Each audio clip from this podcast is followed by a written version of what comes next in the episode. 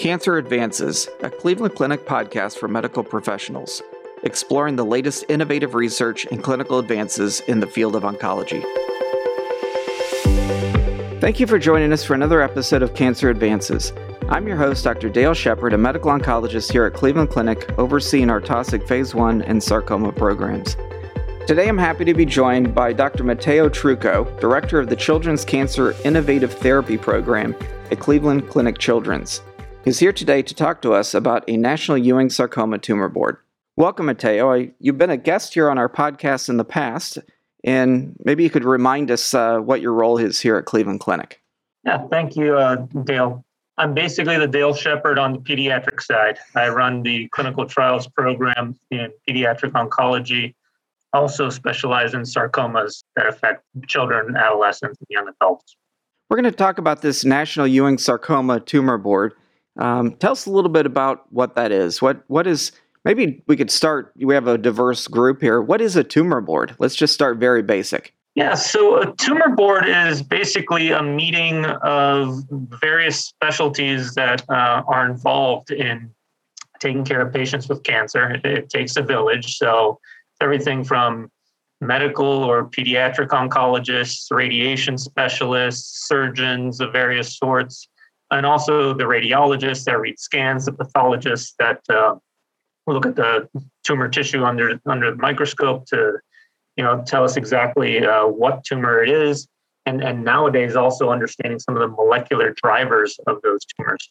All those people meet um, either in a room uh, back in the day or uh, in this case and during the pandemic virtually uh, to discuss these various cases and each lends their expertise to kind of come up with the best plan for that specific uh, patient. So how did this start? So this all started actually it was um, from a foundation, uh, a family that had an interest in Ewing sarcoma and kind of came to members of our group saying, Hey, could you guys somehow organize things so that you guys and other sarcoma centers in the country can share your expertise on Ewing sarcoma with you know other providers that may not uh, have as much experience and just kind of have a meeting of the minds of, of the experts in this field and you know more people thinking about cases together uh, can probably come up with better treatments. And so it kind of started as an idea, again, prompted by uh, the patient community. And we reached out to colleagues throughout the country at the various other uh, sarcoma centers that specialize in Ewing sarcoma and got about a dozen people internally and another dozen externally uh, from the Cleveland Clinic that you know said, "Yeah, let's let's make this happen." And we then invited pretty much anyone we could think of who had a, an interest in Ewing sarcoma or, or, you know, would be considered an expert in Ewing sarcoma and invited them to participate. People submit cases of complicated cases, things that aren't just straightforward. And we had upwards of 80 people uh, on our first meeting. I think, I don't have the total, but I think it was even higher uh, our second meeting uh, and discuss some really interesting cases. And I think really um, everyone coming together lended some some great insight and, and different ways of thinking about the, uh, the cases that were presented. And again, just so we can sort of educate people on uh, on part of this, Ewing sarcoma. Um, what is it? Why Ewing sarcoma? Is this uh, is this this is a pretty rare tumor? Maybe you can give us a little background on why Ewing sarcoma may be particularly well suited for something like this. Uh, so Ewing sarcoma is the second most common bone tumor that we see in, in pediatrics, at least. Um, and it kind of spans from you know school age kids all the way up to people in their 20s. Kind of rare beyond 30 years old. But you know, there's only a few hundred cases of Ewing sarcoma in the U.S. every year. So few people see enough Ewing sarcomas to really have an expertise on it. And while the, the upfront therapy is pretty standard, it's, you know, five drugs that we've been using for at least the last 20, 30 years. After that upfront therapy, when someone relapses or uh, depending on where the tumor is, that's where things get a little trickier and, require some expertise, um, some people with, with more experience in dealing with this specific tumor. be it from a radiation standpoint, be it from a surgical standpoint, or a medical standpoint. One of the cases that was presented recently was a tumor that arose near the spine. And one of the docs in Michigan who was presenting the case asked, Has anyone had any experience with giving intrathecal chemotherapy for Ewing sarcomas that arise around the spine? Uh, just so happened that, that several people had given topotecan uh, intrathecally for Ewing sarcoma, but after discussing the case and reviewing it, we actually all sort of didn't think that uh, it was indicated in this specific case. Those are the kind of not straightforward approaches to Ewing sarcoma that uh, comes up during these meetings. And I guess not only maybe a discussion of a treatment plan, but is the goal also to maybe identify local specialists who can perform a particular procedure, like a surgery or, or radiation? Is that also a, one of the goals? Yeah, absolutely. Um, one of the goals is to kind of identify local uh, uh, experts that can help out. Um, again, we have we have surgeons and radiation specialists from across the country, from California to, to Massachusetts. And not only that, but also clinical trials that may be available throughout the country, closer to the specific patient, or maybe if it's across the country, but it's a very promising trial that might be a, a great option for that patient.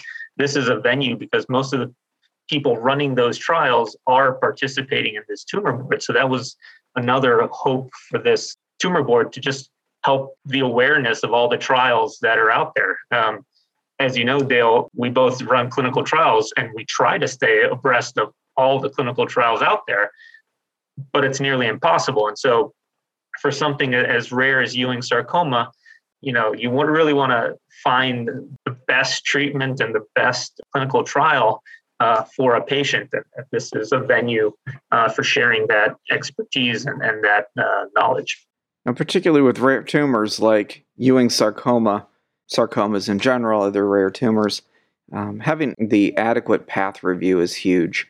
Is there a mechanism by which, you know, maybe a, a local community doc that might be interested in presenting a case can have um, either imaging reviewed or pathology review? Is that something that uh, is a possibility? How, how are we negotiating that? Yeah, so it's a little tricky because getting pathology slides reviewed require you know shipping the actual slides to our pathologist but what we did enable anyone submitting a case to do is kind of specify listen we want a sarcoma pathologist expert to be part of the meeting or we want sarcoma radiology expert to be part of the meeting.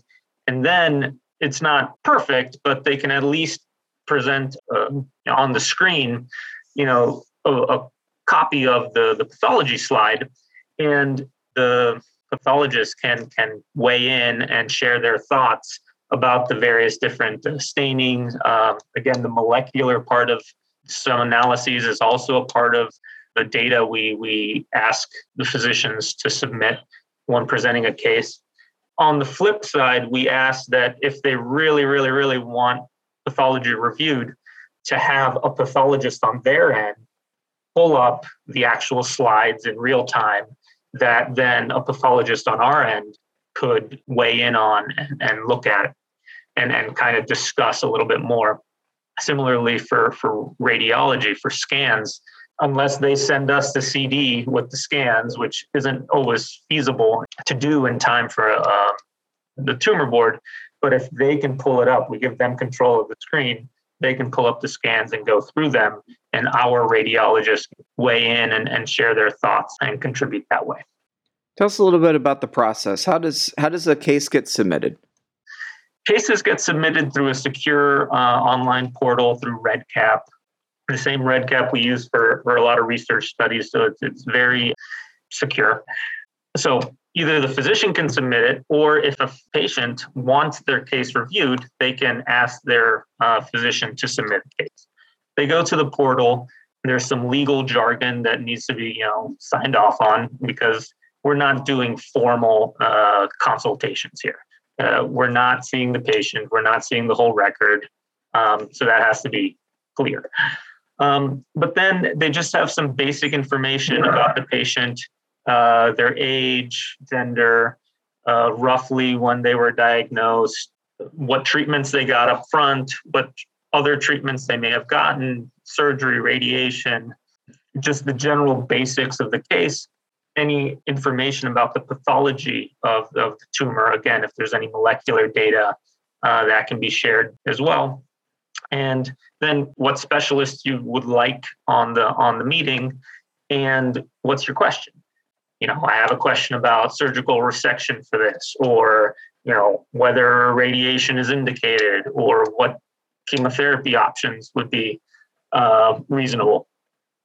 Then that all gets submitted. It comes actually to me and some of my colleagues, Dr. Luke Nystrom in orthopedic oncology, Stacy Zahler, Tom Budd, uh, from the various specialties are all involved. And we kind of look at the, the basics of the case and say, yeah, I think this is reasonable to, to present. And yes, we have time to present it because, uh, again, as, as this gets going, we're, we're getting quite popular. We are almost full uh, at our only our second tumor board.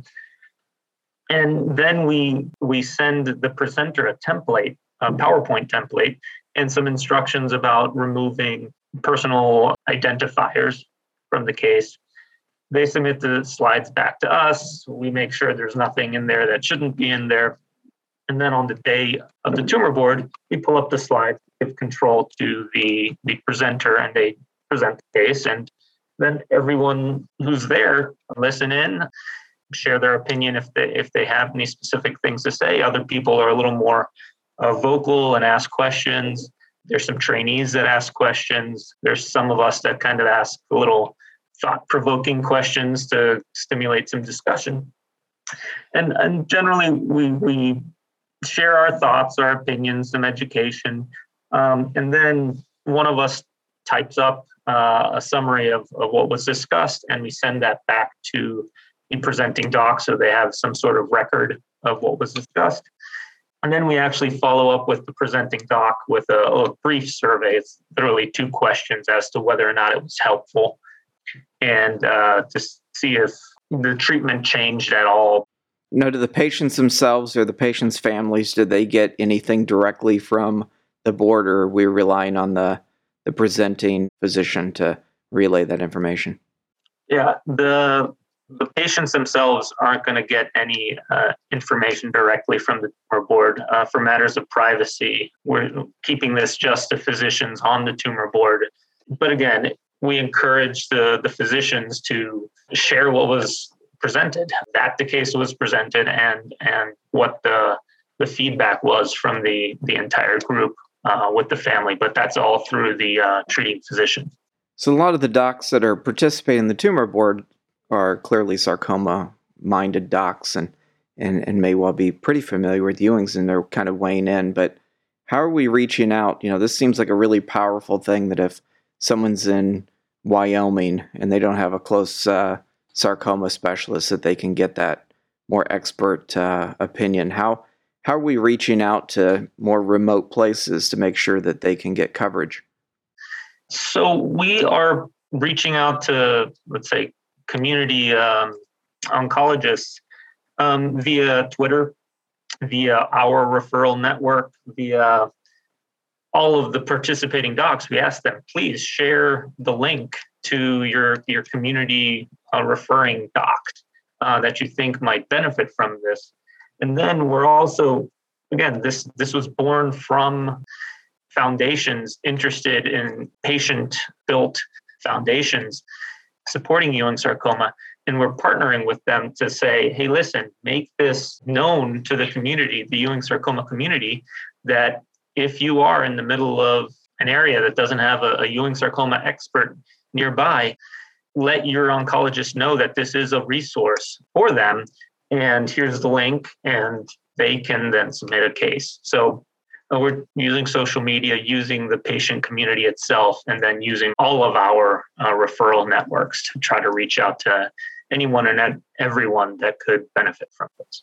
So, another thing that seems like might be powerful is um, the ability to capture data from this. So certainly within our own Cleveland Clinic Sarcoma Tumor Board, we collect data and and there's registries. And is there uh, is there going to be data collected, a registry developed to sort of say, well, these are the cases we've come across.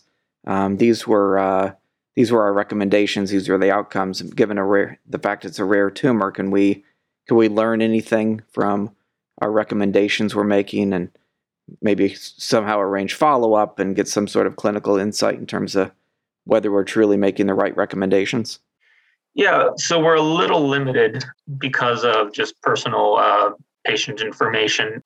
We can't transfer too much of that, but with the the surveys that we send out to the physicians afterwards, we'll we'll at least get a, a glimpse as to whether or not they thought it was helpful, whether or not it actually uh, informed the treatment decisions that uh, the physician, again, ultimately it's the physician who's treating the patient that decides, but was this helpful in coming up with, with the treatment regimen? How is the patient doing? We follow up uh, twice, one shortly after the, the tumor board and another time about six months later, just to kind of see, hey, you presented at this tumor board, uh, what came of it? Um, again, very, very general, um, not a whole lot of specifics, but in time, you know, if we present four cases or so uh, a month, we'll start getting uh, that information back. And again, this is led by the Cleveland Clinic, but it's certainly not intended to be the Cleveland Clinic show. It's it's a collaborative effort with all these other institutions, and so as we get more experience and do this, I, I suspect it'll start evolving a little bit, and we may ask some more questions uh, to try to get a little bit more useful data down the road. I guess from a collaboration standpoint, there are recurring issues. Seems like it would be a good venue to come up with research questions that um, we have a, a group of motivated people that can maybe put trials together. Absolutely. Um, one of the first cases that was presented was a uh, cutaneous Ewing sarcoma. And the physician who presented was asking, do we really have to do the full 14 cycles of, of chemotherapy? And the general consensus was at this point, with what we know, yeah, but it would be interesting to, to have a trial to see whether or not we could reduce the doses since um, the cutaneous uh, Ewing sarcomas, you know, respond really well to treatment.